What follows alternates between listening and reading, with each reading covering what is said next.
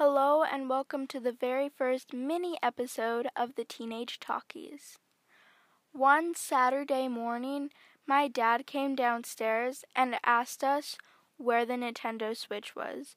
We said, I don't know, and just assumed it was on the charging dock. Of course, it wasn't when we started looking for it, and it wasn't in its console case or in the gaming room. We were about to go crazy, and then we noticed a game was missing. One of the worst things ever is knowing not only when a console is missing, but a game is too. And that game was Animal Crossing New Horizons, my absolute favorite.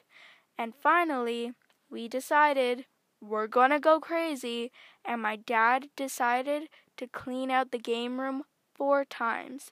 My mom and my brothers and I searched the whole house.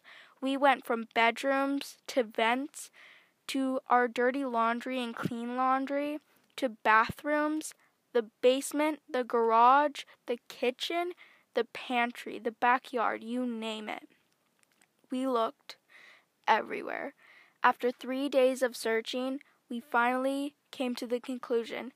We accept we lost it, get a new one maybe, or we keep searching. My mom and I went dumpster diving for this. Dumpster diving. We put on big bags, went outside, and tore through the garbage.